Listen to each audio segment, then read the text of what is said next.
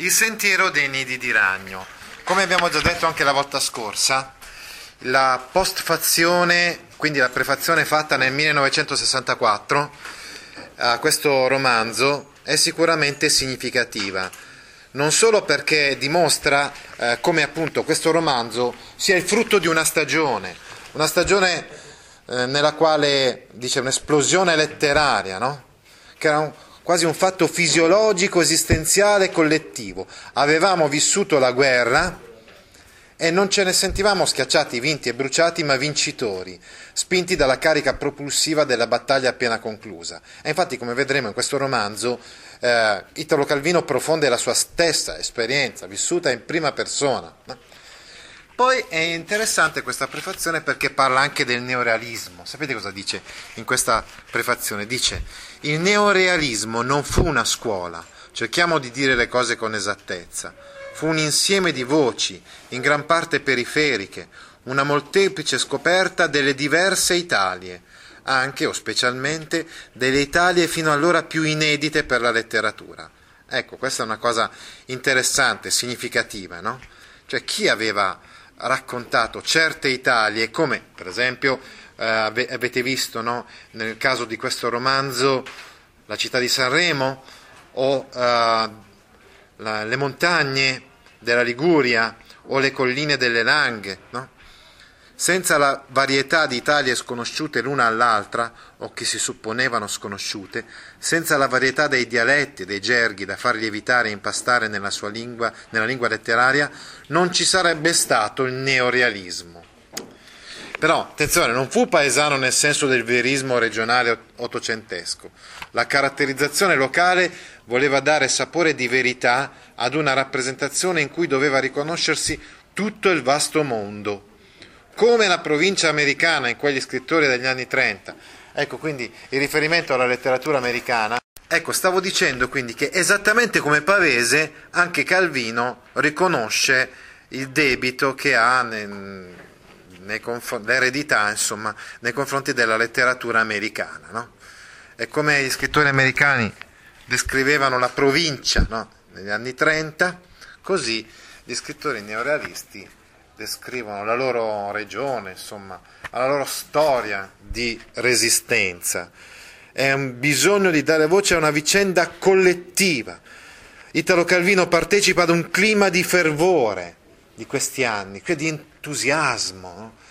grande voglia di cambiamenti, cambiamenti politici, soprattutto anche Calvino abbiamo detto che si era iscritto al Partito Comunista, voglia di esportare, non so, anche in Italia una rivoluzione russa, no?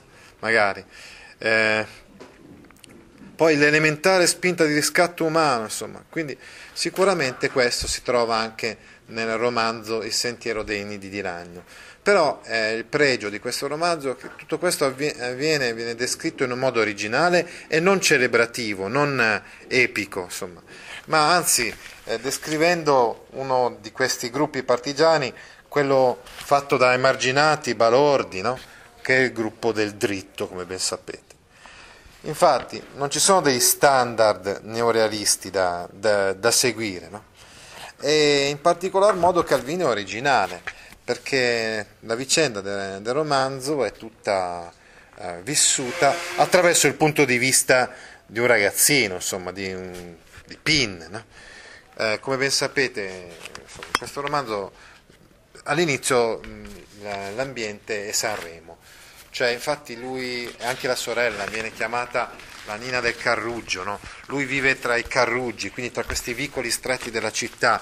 E l'inizio del romanzo è proprio caratterizzato da questa ambientazione, da queste strade strette, dalla, mm, insomma, dai, dai, ragazzi della, della sua età che, che, si divertono, che passano il tempo. Lui praticamente è sostanzialmente un orfano, no? quindi vive per strada tutta quanta la sua giornata. E poi, eh, poi appunto comincia l'episodio della, della pistola che viene rubata, vi ricordate, a uno dei marinai tedeschi con i quali si tratteneva sua sorella, che era praticamente una prostituta, e lui eh, ruba la pistola a uno di questi marinai tedeschi e poi la porta in questo sentiero dei nidi di ragno. Ma lo sapete che i ragni non fanno nidi? Già questo titolo, quindi già il titolo di questo romanzo, ci fa capire che questo è un frutto della fantasia, dell'immaginazione, non è qualcosa di realistico. Cioè è sostanzialmente un posto no, nel quale eh, Pin scava e eh, nasconde questa pistola, questa rivoltella che è stata rubata per darla a un gruppo di, eh, di partigiani. Poi però questo gruppo, eh, anche loro sono un po' eh, come dire traditori, no? infatti eh, doveva incontrare in un'osteria di Sanremo, non si dice chiaramente che quella città è Sanremo, ma lo si capisce insomma. Ed è, ricordatevi che Sanremo è la città dell'infanzia e dell'adolescenza di, eh, di Calvino. Uh, è andato lì nell'osteria per incontrare questi partigiani sostanzialmente, per dare loro questa pistola, ma viene catturato dai tedeschi no? e quindi eh, cade in una trappola Pin e viene portato in quella, vi ricordate quel luogo che era stato trasformato in una prigione? È lì che incontra Lupo Rosso. Lupo Rosso è uno dei partigiani, il primo appunto che incontra Pin e che eh, si chiama così sicuramente perché è comunista, no? Brigate, eh, c'erano le brigate Garibaldi, no? eh, che erano appunto questi gruppi partigiani di ispirazione comunista mentre poi c'erano altre brigate, chiamiamole Badoglio, so, i badogliani, cioè i liberali, gli azzurri, eccetera, che eh, erano di altra ideologia. A 16 anni Lupo Rosso, appena appena più grande quindi di, di Pin, grande e grosso, con la faccia gonfia e livida, porta sempre un berretto alla russa. Un ragazzo introverso con ideali molto sicuri in cui crede fermamente. E, e si è fatto una bella fama, una bella reputazione Lupo Rosso tra gli altri partigiani, sono in tanti a, stimar, a stimarlo. Si trova lì in prigione insieme con Pin, insieme eh, progettano appunto la fuga eh, dalla prigione, eh, però poi si perdono e si separano. Ed è a questo punto che si pone il brano che noi leggiamo adesso, che si trova alla pagina 152 ho fame. No, scusate, ha fame, perché ricordatevi infatti che questo racconto è narrato in terza persona, quindi le vicende di Pin sono narrate in terza persona, anche se si assume, ecco la originalità di questo racconto, si assume questo punto di vista un po' infantile, la vicenda è narrata assumendo il punto di vista di, eh, di Pin, e così abbiamo questo realismo un po' fantastico, mettiamo insieme il realismo, cioè di una vicenda storica che racconta anche della resistenza e sotto sotto c'è l'esperienza personale de, dello stesso Italo Calvino, che però è fiabesco, fiabesco fantastico per, per, via di questo punto di vista. Lui, eh, lo stesso Calvino, sente l'inferiorità del borghese rispetto al mondo vitale, vitalistico, sensuale, eh, immediato, spontaneo, naturale, rappresentato spesso da questi giovani partigiani. Con la differenza però che, come abbiamo visto, Cesare Pavese rimane comunque distaccato da questo mondo e non riesce a coinvolgersi fino in fondo. Invece Italo Calvino comunque farà il partigiano insieme con loro. Eh? Oh. Bene, quindi stavamo dicendo quindi stiamo introducendo questo brano che è posto nei capitoli tra il quarto e il sesto, anzi c'è un primo brano che noi leggeremo del capitolo quarto del Sentiero dei Nidi di Ragno e invece l'altro brano che, che leggeremo è del capitolo sesto del Sentiero dei Nidi di Ragno. Il romanzo ha 12, 12 capitoli. Ha fame Pin. Ricordatevi che è appena scappato di prigione Pagina 182. È appena scappato di prigione. Di quest'epoca son mature le ciliegie. Ecco un albero, distante da ogni casa, che sia sorto lì per incantesimo. Ecco qui, vedete che ah, la realtà spesso è interpretata come qualcosa di fiabesco, come un incantesimo, cioè il, il ragazzino che è appena riuscito a scappare con Lupo Rosso, poi ha perso Lupo Rosso nel, in questa fuga, eh, immagina che ci sia stato un incantesimo perché si trova davanti un albero pieno di ciliegie, quindi di frutti, come per magia. Pin si arrampica tra i rami e comincia a sfrondarli con diligenza. Dire, prende tutte quante le ciliegie in modo sistematico, eh? non ne lascia su neanche una. Eh? Un grosso uccello gli piglia il volo quasi tra le mani, era lì che dormiva. Quindi eh, c'era un uccello che dormiva proprio su questo ciliegio e che vola quasi tra le mani di, di Pin. No? Pin si sente amico di tutti in quel momento e vorrebbe non averlo disturbato. È felice, è contento perché è scappato di prigione, si sente quasi unito anche alla natura e quasi quasi pentito di aver eh, svegliato quest'uccello eh, che stava dormendo tranquillo. Quando sente che la fame si è un po' chetata e si riempie di ciliegie le tasche e scende e riprende la strada eh, sputando noccioli. Ecco, notate la sintassi paratattica, la paratassi polissindeto, eh, eh, si riempie di ciliegie le, ca- le, tasche e scende e riprende la strada sputando noccioli. Quindi semplicità, eh, abbiamo già detto, ogni tanto, discorso quasi in diretto libero, si assume il punto di vista eh, di Pin che vede le cose come, in- come un incantesimo, eh, eccetera. Poi pensa che i fascisti possono seguire la scia dei noccioli di ciliegia e raggiungerlo. Ecco, altro ulteriore elemento che quasi rende una fiaba a questa esperienza di Pin. Lui ha lasciato i noccioli di ciliegia e pensa che possa capitare quello che capita a Pollicino, il quale nella sua fiaba eh, lascia i sassolini eh, e poi dopo eh, appunto lascia, si, si intuisce eh, il, il sentiero, la strada che ha fatto. Ma nessuno può essere così furbo da pensare quello, nessuno tranne una persona al mondo, lupo rosso. Ecco, se Pin lascerà una scia di nocciole di ciliegia, lupo rosso riuscirà a trovarlo dovunque sia. Ecco, quindi si tranquillizza Pin. Dice, questi noccioli di ciliegia sicuramente non sono sufficienti perché i fascisti riescano a capire la strada che ho fatto, perché riescano a beccarmi. I fascisti sono quelli che l'avevano tenuto in prigione.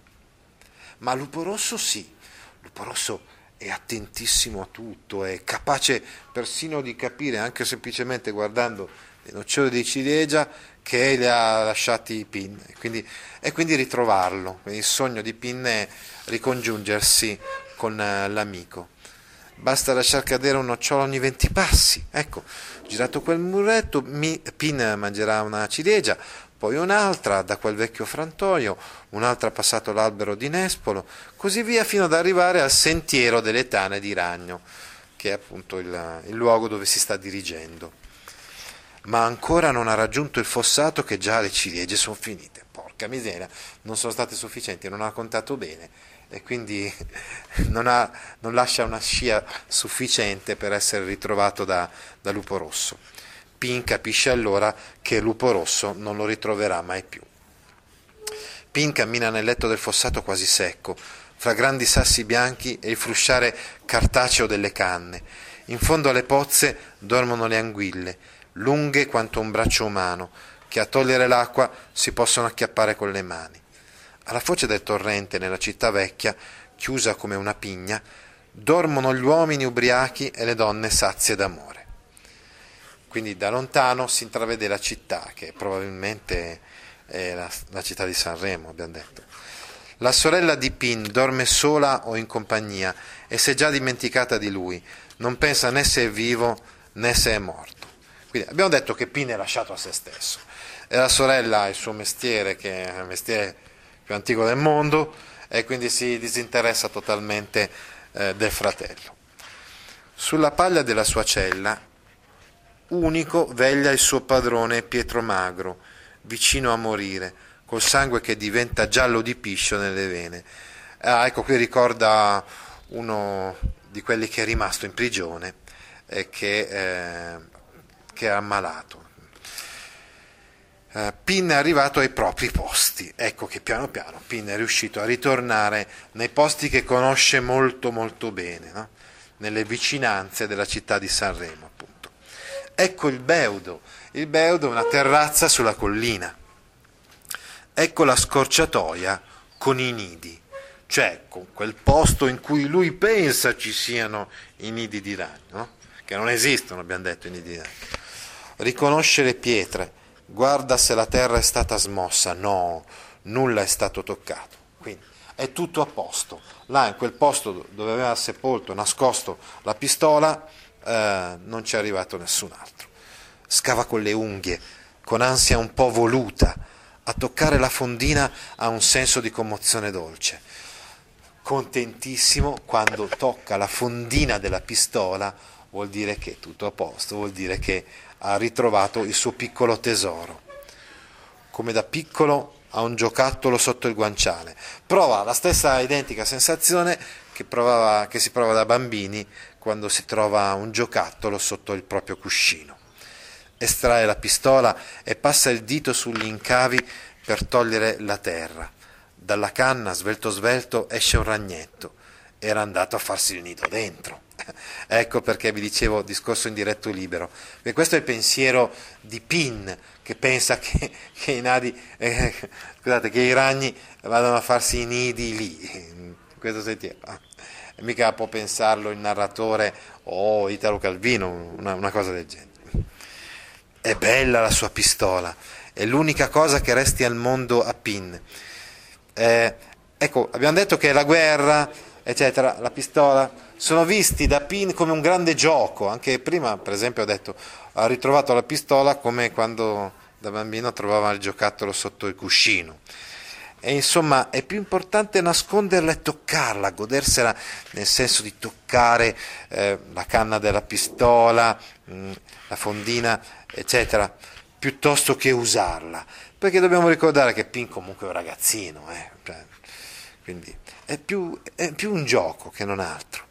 Pin impugna la pistola e immagina di essere Lupo Rosso, cerca di pensare a cosa farebbe Lupo Rosso se avesse quella pistola in mano, ma questo gli ricorda che è solo, che non può cercare aiuto da nessuno, né da quelli dell'osteria così ambigui e incomprensibili, né da sua sorella traditrice, né da Pietro Magro carcerato. Purtroppo il ricordo di, Pietro, di, Lu, di Lupo Rosso gli fa venire in mente che ha perso il suo amico, il suo compagno, e la sua guida anche, e quindi che è maledettamente solo e non sa neanche a chi potersi rivolgere. Non solo non si può rivolgere a quelli dell'osteria, bisogna starci attenti, che magari c'è qualche spia fascista in mezzo a loro, ma non si può uh, affidare neanche della sorella, che hanno detto oltretutto che la sorella è spesso immanicata con i tedeschi, tedeschi e con i fascisti. Anche di quella pistola non sa che farsene, non sa come si carica, se lo trovano con la pistola in mano sarà di certo ucciso. La rimette nella fondina e la ricopre di pietre e terra ed erbe. Se non ricordo male, la ritroverà poi alla fine, no? quando eh, reincontra Cugino nel capitolo finale del, eh, del romanzo. Ora non gli resta che mettersi a camminare a caso per la campagna e non sa assolutamente cosa fare. È un momento un po' particolare della vita di Pin. Potrebbe essere rischioso ritornare in città e quindi va un po' a casaccio, non sa neanche, dove, non sa neanche bene dove andare. Ma il pianto già lo raggiunge e annuvola le pupille e inzuppa le vele delle palpebre. Prima piovigina silenzioso, poi scroscia di rotto con un martellare di singhiozzi per la pioggia. È uno dei momenti più difficili eh, e più complicati e tristi del romanzo perché Pin è totalmente solo, oltretutto comincia anche a piovere e quindi si lascia andare. Ricordiamoci che pur sempre un ragazzino si mette a piangere. Mentre il ragazzo cammina così piangendo, una grande ombra d'uomo sorge incontro a lui nel beudo. In questa terrazza sulla, sulla collina, proprio nel momento di maggiore sconforto, di maggiore solitudine, eh, eh, ecco che compare il personaggio a cui attaccarsi, a cui aggrapparsi. No? È eh, il famoso cugino, eh? Eh, però poi nel corso del racconto lo, lo conosceremo meglio. E infatti cugino che appartiene per il momento al distretto del dritto, quindi a uno di quei gruppi eh, di, di, di, partigiani, lo condurrà dal dritto, eccetera, poi però se ne andrà via da quella compagnia di, un po' sbandata del dritto e bisognerà aspettare la fine del romanzo, perché ancora una volta, vagando per la campagna, Pin incontri di nuovo Cugino e allora, solo allora sarà chiaro definitivamente a Pin che Cugino è l'unico amico uh, di cui potersi fidare, è l'amico che ha cercato da, da tanto tempo. Cugino, oltretutto, abbiamo detto che è un, gran, grande ombra d'uomo, no? è un po' come il gigante buono delle fiabe. Abbiamo detto che il nostro romanzo Il sentiero dei nidi di ragno è un po' narrazione realistica, ma anche fiabesca e così come prima c'erano degli elementi che facevano pensare a Pollicino, qui addirittura ad altre fiabe eh, in cui compare il gigante buono no? che, che aiuta il protagonista. Pin si ferma e si ferma anche l'uomo. Chi va là? dice l'uomo. Eh, eh, appunto, cugino probabilmente eh, deve stare attento no? perché appunto è partigiano e quindi dice, sente dei rumori, no? dice ma chi è là? No? Pin non sa cosa rispondere, ha le, lacri- le lacrime che urgono, abbiamo detto che prima appunto stava, stava piangendo, e ripiomba in un pianto totale, disperato, e non sa cosa rispondere e si mette a piangere disperatamente. L'uomo si avvicina, è grande e grosso, vestito in borghese e armato di mitra. E I partigiani non hanno la divisa come i repubblichini, come i fascisti, no? quindi è vestito in borghese ma con tanto di mitra con una mantellina arrotolata a tracolla. Di perché piangi? dice cugino, chiede cugino a Pin, perché stai piangendo? Pin lo guarda, è un omone con la faccia camusa, come un mascherone da fontana, ha un paio di baffi spioventi e pochi denti in bocca. Che cosa fai qui a quest'ora? dice l'uomo. Ti sei perso? La cosa più strana di quell'uomo è il berretto, un berrettino di lana col bordo ricamato e il pompon in cima, non si capisce di che colore, quindi un po' buffo no? il nostro cugino. Ti sei perso, io a casa non ti posso riaccompagnare, io con le case ho poco da vedere, non posso mica riportare i bambini smarriti io. Quindi dice, per caso ti sei perso da casa? Io di sicuro non posso riportarti a casa, in città, insomma. Andare in città per un partigiano come, cugino poteva significare solo pericolo e rischio. E poi qui c'è un, pe- un pezzo non riportato, e comincia il dialogo, insomma, tra Pin e cugino, che, e quindi il legame, si stringe il legame fra di loro, che eh, appunto ritornerà, come vi dicevo, alla fine del romanzo. Lo conosci Lupo Rosso? chiede, Pin. Per Dio se lo conosco. Lupo Rosso è uno del biondo, io sono uno del, del dritto. E tu come lo conosci? Ecco, Lupo Rosso, abbiamo detto, pur essendo un ragazzino di 16 anni, questa è la cosa straordinaria di questa guerra di resistenza, di questi partigiani. Cioè che molti di questi partigiani erano ragazzini, eh? Eh quindi Lupo Rosso, pur essendo un ragazzino di 16 anni, è un partigiano conosciuto e come? Conosciuto anche da Cugino, che dice infatti, so benissimo che lui è del gruppo del biondo, mentre invece io sono di quello del dritto. Abbiamo già sottolineato che eh, i partigiani si chiamavano con uno pseudonimo, anche per sviare insomma, le indagini dei fascisti. Mm.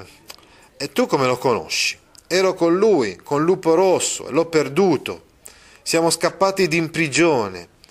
Abbiamo messo l'elmo alla sentinella, insomma abbiamo infilato un bidone come ben ricordate nella testa della sentinella della prigione per scappare e alla fine ce l'hanno fatta, sono riusciti a scappare infatti. A me prima mi hanno frustato con la cinghia della pistola perché l'ho rubata al marinaio di mia sorella. Mia sorella è la nera di Carrugio Lungo, L'omone in birettino di lana si, passò, si, passa un dito sui baffi. Già, già, già, dice, nello sforzo di capire la storia tutta in una volta. Ecco, abbiamo notato infatti nel discorso un po' arraffato eh, di Pin, abbiamo notato che lui è stato, cioè, dato un po' di cose per scontate, è stato molto informale, la, sua, la sintassi è molto informale, a me prima mi hanno frustato, no? cioè, ricorda tutte le vicende che ha dovuto passare quando è stato beccato insomma, dai tedeschi, dai fascisti e l'hanno frustato con la cinghia della pistola perché, perché io ho rubato la pistola al marinaio di mia sorella, cioè a quell'uomo che andava, tedesco insomma, che andava con, con mia sorella.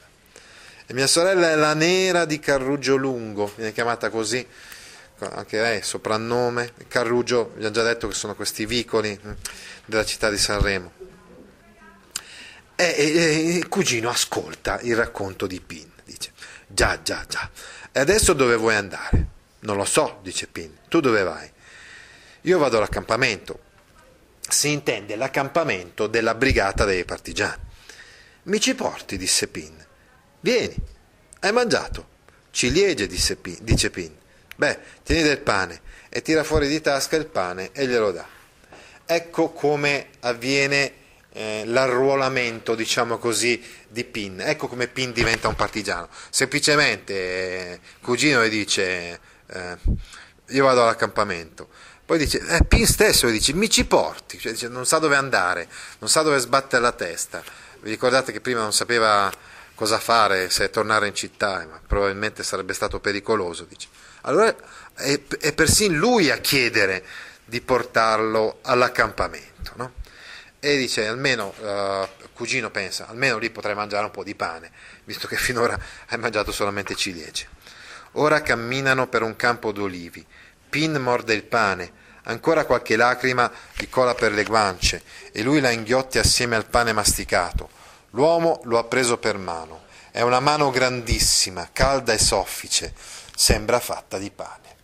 Ecco qui ancora una volta vi dicevo il punto di vista eh, di Pin, eh, quindi cugino che sta accompagnando Pin al distretto del, del dritto, eh, ha le mani grosse, eh, e un uomo possente, alto, curvo con se stesso, con i baffi, vestito sempre con la sua mantellina e il berretto di lana.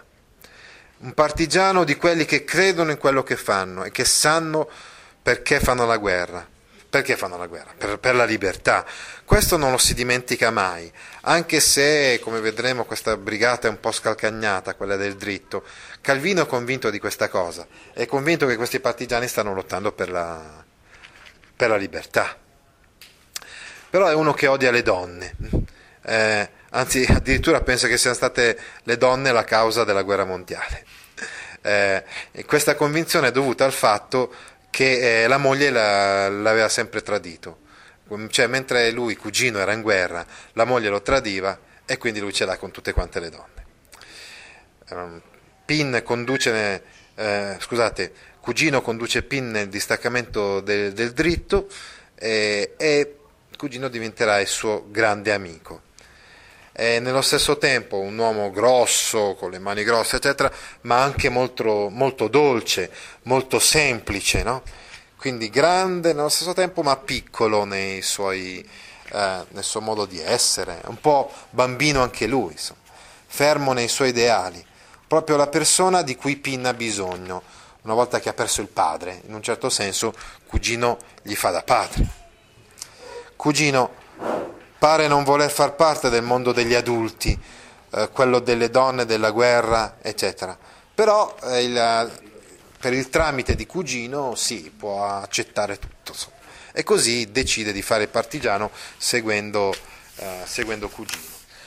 Qualche capitolo dopo, nel capitolo sesto, eh, si racconta un della vita insomma, in questo accampamento eh, di partigiani. E si dice infatti, per terra sotto gli alberi del bosco ci sono prati ispidi di ricci e stagni secchi pieni di foglie dure.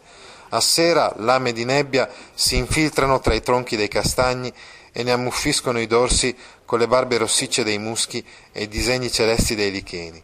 L'accampamento si indovina prima di arrivarci, per il fumo che si leva sulle cime dei rami e il cantare d'un coro basso che cresce approfondendosi nel bosco.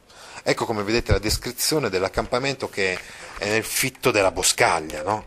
per nascondersi agli occhi dei fascisti. No?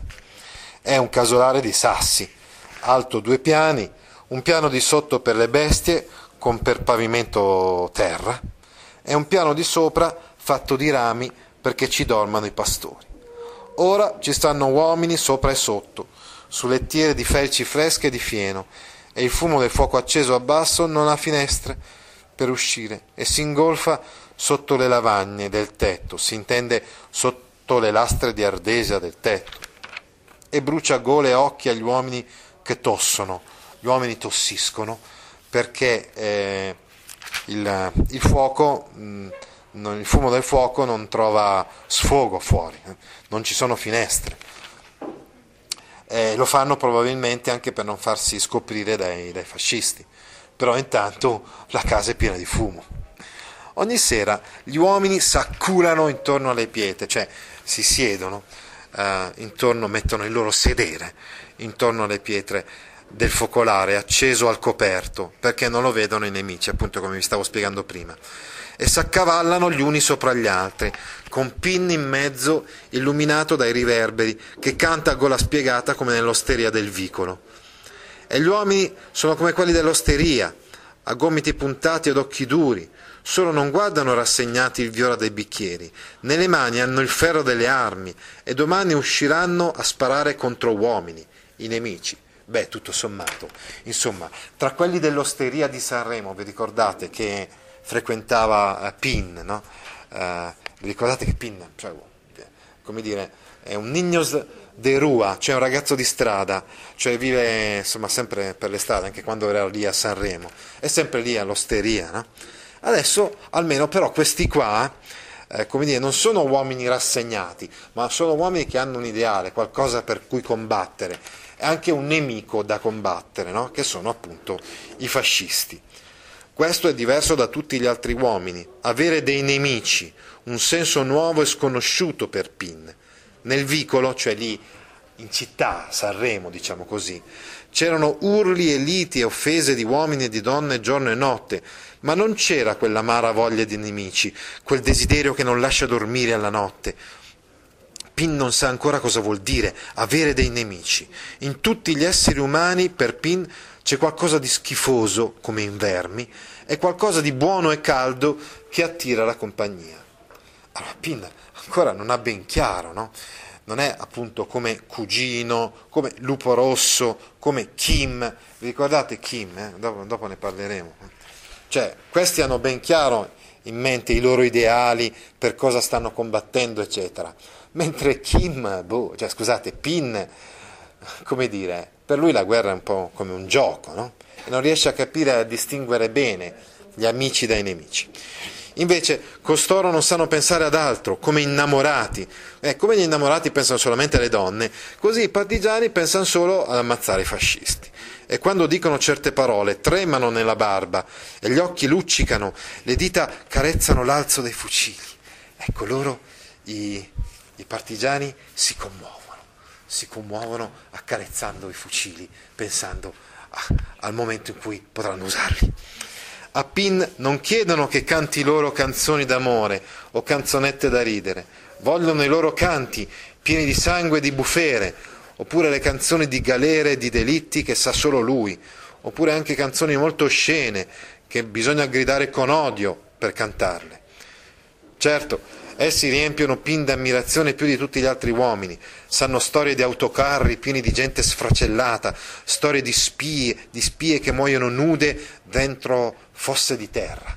Ecco, quindi i racconti che fanno i partigiani affascinano Pin, anche e soprattutto magari quando sono racconti un po' truculenti, quando si parla per esempio di qualche bel carro eh, dei fascisti che è stato eh, diciamo, fatto saltare. No? Sotto il casolare i boschi diradano in strisce di prato e là dicono che ci sono spie seppellite e Pin ha un po' di paura di passarci alla notte per non sentirsi tirare i calcagni da mani cresciute in mezzo all'erba. Cioè, pensate le paure di Pin, ancora un ragazzino e quando gli dicono che lì sotto quei boschi ah, sono, hanno seppellito delle spie e lui ha paura quando passa per quei boschi che non ci sia, magari non ci siano dei, dei calcagni eh, eh, scusate, delle mani che li trattengano i suoi calcagni. Pin è già uno della banda, è in confidenza con tutti, per ognuno ha trovato la frase per prenderlo in giro, per farsi rincorrere, rincorrere e fare il solletico e prendere a pugni. Mondo boia, comandante, fa al dritto, m'han detto che ti sei già fatto fare la divisa per quando vai in giù con i gradi, gli speroni e la sciabola. Ecco, è diventato ormai amico di tutti e si rivolge tranquillamente anche al comandante. Il comandante di questo distretto, insomma di questa brigata di, di, di partigiani è il dritto e lo prende un po' in giro, eh, però quando vai giù no? eh, ti metti i gradi, gli speroni, la sciabola. Coi comandanti Pin scherza, ma sempre cercando di tenerseli buoni, perché gli piace d'essere loro amico e anche per vederli scansare qualche turno di guardia o di corvée. Il dritto è un giovane magro, figlio di meridionali emigrati, con un sorriso malato e palpebre abbassate dalle lunghe ciglia. Di professione fa il cameriere, bel mestiere, perché si vive vicino ai ricchi, e una stagione si lavora e l'altra si riposa. Ma lui preferirebbe starsene sdraiato tutto l'anno al sole, con le sue braccia tutte nervi sotto la testa. Invece, suo malgrado, ha una furia che lo tiene sempre in moto, gli fa vibrare le narici come antenne, gli mette addosso un sottile piacere a maneggiare le armi. Al comando di brigata hanno delle prevenzioni contro di lui, perché sono arrivate informazioni poco buone sul suo conto dal comitato, e perché nelle azioni vuole sempre far di testa sua e gli piace troppo comandare e poco dare l'esempio. Però quando vuole è di fegato e comandanti ce ne sono pochi. Così gli hanno dato quel distaccamento su cui non si può fare grande assegnamento e serve più per tenere isolati degli uomini che potrebbero rovinare gli altri. Il dritto è offeso di questo col comando e fa un po' per conto suo e batte la fiacca. Ogni tanto dice che è malato e passa le giornate sdraiate sul letto di felci fresche del casolare, con le braccia sotto la testa e le lunghe ciglia abbassate sugli occhi. Ecco, questa è la è il primo momento in cui si incontra il dritto, il comandante. Attenzione però, voi sapete bene però come va a finire la, la vicenda, cioè che lui prova amore per la Giglia. La Giglia però è la moglie di Mancino e quindi eh, quando poi si scopre questa, questa tresca insomma, fra il dritto e la Giglia, il dritto brucia tutto il casotto, il capanno in cui risiedeva la brigata, quella casa di cui stavamo prima, eh, parlando prima. Così poi arrivano i tedeschi eh, e, e, quindi eh, alla fine del libro il dritto sarà preso dai tedeschi e fucilato. No? E così Pin rimarrà da solo e rincontrerà Cugino, come ben sapete. No? Qui ci vorrebbe un commissario, poi il commissario viene, vi ricordate che viene Kim? No, questo, questo Kim è un partigiano di quelli tosti, insomma, di quelli in gamba, no? Che si fa rispettare, che cerca di portare un po' di ordine in questo distretto di partigiani un po' sbandato, per un po' ci riesce anche, e ricorderete che quando, quando arriva Kim si fanno anche un po' di discorsi sulla guerra e lo stesso Pin si chiarisce un po' le idee eh, su da, da, che parte sta combattendo, contro chi e per quale motivo. Le motivazioni risiedevano soprattutto nell'ideologia eh, socialista eh, che allora era prevalente in quella brigata, no? nelle brigate Garibaldi. Per farlo ricadere ci vorrebbe un commissario di distaccamento che sapesse il fatto suo ma Giacinto, il commissario, stremato dai pidocchi, che si è lasciato crescere addosso che tanto non può più tenerli a freno, così come non sa avere autorità sul comandante né sugli uomini. Ogni tanto comunque il dritto va giù a prendere ordini, insomma, no? Poi torna e riprende a grattarsi mattina e sera. È un po' inetto questo dritto, non è che sia un gran comandante, eh? L'abbiamo già detto poi che va a finire male tutto questo distaccamento del dritto, il distretto del dritto. Va bene, facciamo così, forse ci fermiamo qua ragazzi. Eh? Sono ancora poche righe, ma le leggete da soli. Eh? Ti interessano file di questo genere? Allora vieni su www.gaudio.org e iscriviti alla newsletter A Scuola con Gaudio all'indirizzo www.gaudio.org/news. With the new iPhone SE for less than 100 bucks at Metro, you rule. It's the most affordable iPhone on the number one brand in prepaid. So whether you're studying online or FaceTiming, Hey, Mom. Hi, dear. the iPhone SE has all you need. Switch to Metro and get the iPhone SE for $99.99 after rebate redemption and six months of service with AutoPay. Metro by T-Mobile. Rule your day. Limit one per account slash household. Requires port and ID validation. Not valid for numbers currently on the T-Mobile network or active on Metro in past 90 days. Restrictions apply. See store for details.